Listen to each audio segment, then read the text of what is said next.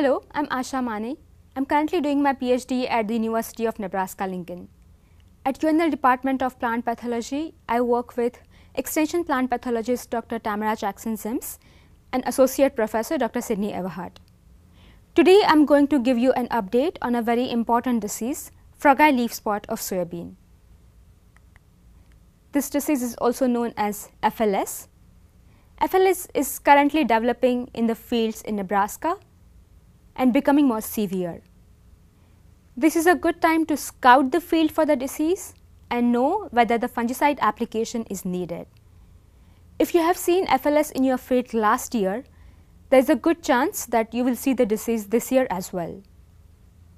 FLS is caused by a fungus Cercospora sojina and the disease has already been reported in most soybean producing areas of the United States.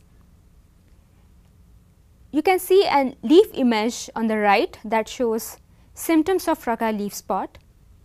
I will show a closer look of this later, but what you can see here is tan or grey colored lesions with red or purple border.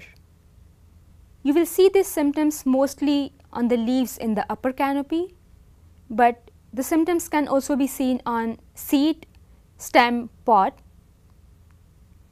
FLS severely affects soybean when weather conditions are warm, humid with frequent rain or irrigation. Optimal temperature of 77 to 86 degree Fahrenheit is favorable for the disease and if these weather conditions persist that might make the disease severe.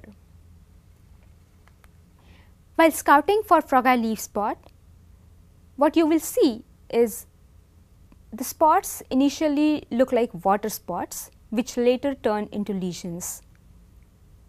When the lesions are younger, they are smaller in size, but as they grow older, they get bigger. While scouting for FLS, it is also important to know that some other soybean diseases may look like FLS. One of the examples is Phyllosticta leaf spot, this disease is caused by a different fungus, Phyllosticta sojicola. As you can see in the image on the left, Phyllosticta leaf spots are also tan or gray in color, they have dark borders and are circular to oval in shape. But what makes Phyllosticta leaf spot different is once these lesions mature, they show black specks in the middle of the spot. These Black specks are fungal reproductive structures and these will not be seen in case of FLS. When you look at frogeye leaf spot, you will see tan or grey lesion with red or purple border and a very characteristic black spot at the center which gives the spots an appearance of an eye of a frog.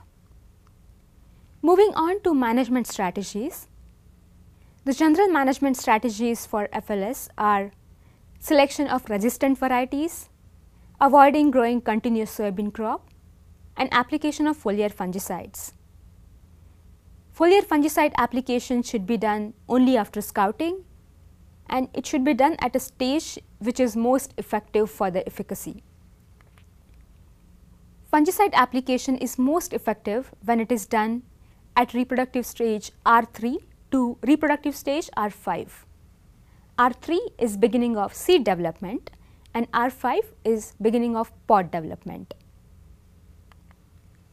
For the fungicide treatment of frogeye leaf spot, there are three classes of fungicides typically used on soybean. First is QOI or more commonly known as strobilurin group of fungicides. They belong to FRAC group 11. DMI fungicides belong to FRAC group 3 and SDHI fungicides that belong to group 7. If you wish to know more information about this, you should definitely refer to the disease management section from 2020 guide for weed disease and insect management in Nebraska. Another very useful resource for you could be an article that was published in Crop Protection Network. This article discusses fungicide efficacy for control of soybean foliar diseases. If you use the given QR code or if you go to the given URL, you will find a link to this article. In case you do not have access to this article, don't worry about it because later in this talk, I will talk in detail about the fungicide efficacy. Looking at the foliar fungicides for FLS treatment, I already mentioned the three classes that are typically used, but QOI fungicides from group 11 are historically known to be most effective to treat FLS. But the issue is the resistance is becoming more common.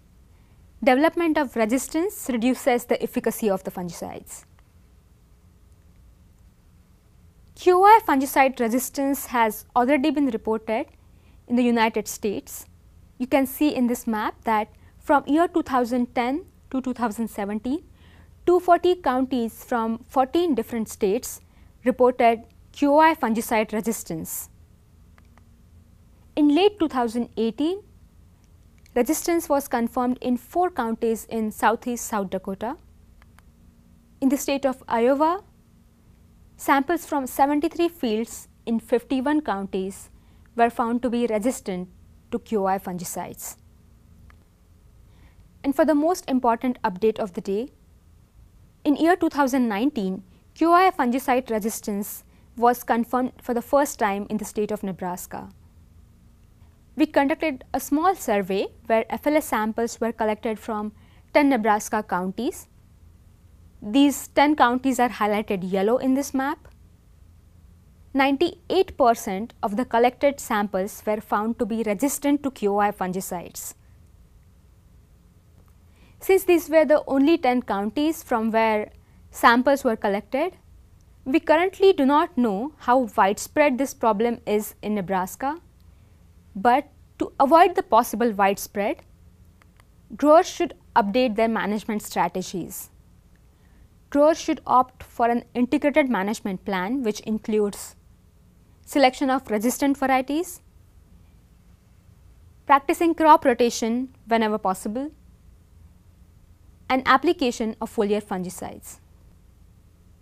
To give you an update on fungicide efficacy for control of soybean foliar diseases, you can see this table.